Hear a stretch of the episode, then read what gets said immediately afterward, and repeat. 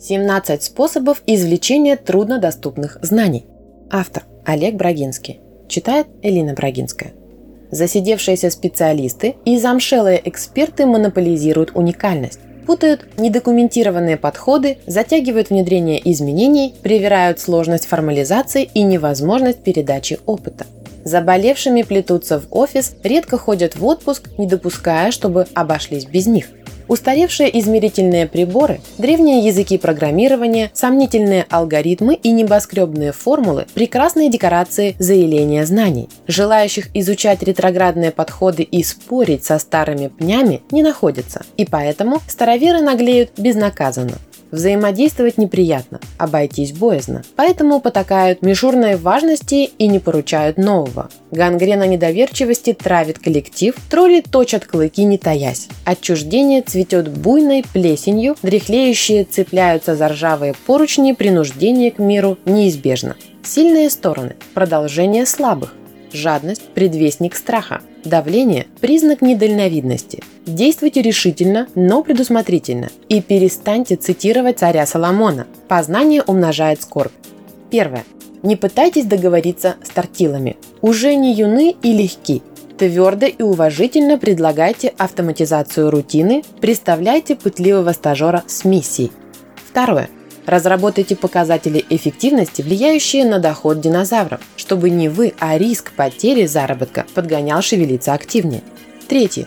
Сочините правдоподобные поводы оторвать вросших в паркет бесплодышей, ревизия удаленных участков, аудит малоценных подразделений, обучение посредственных филиалов.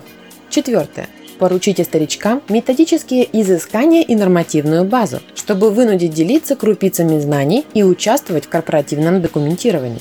Пятое. Заставьте готовить доклады на отраслевые и внутренние конференции, выступать перед новичками, вести вводные семинары, готовить опросники, аттестовать кандидатов. Шестое. Договоритесь с коллегами тактично сомневаться в выводах и рекомендациях. Провоцируйте надменных тщательнее подбирать аргументацию. Седьмое. Создайте круги конкуренции, стравливая закисших в модерируемой дискуссии, документируйте и протоколируйте. Восьмое. Увлеките присосавшихся нахоженным участком или местом работы, возбудите интерес, включите сдерживание, пусть прорываются, воспитав преемника. Девятое. Подстройте ситуации катастрофичности промедления. Сделайте ленивцев крайними за неудачи и потери. Не ругайте, пусть поварятся в собственном соку. Десятое. Вовлеките просроченных в изучение инновационных программ, усложняйте процесс восприятия. Может поймут намек, почувствовав сложности шкурой.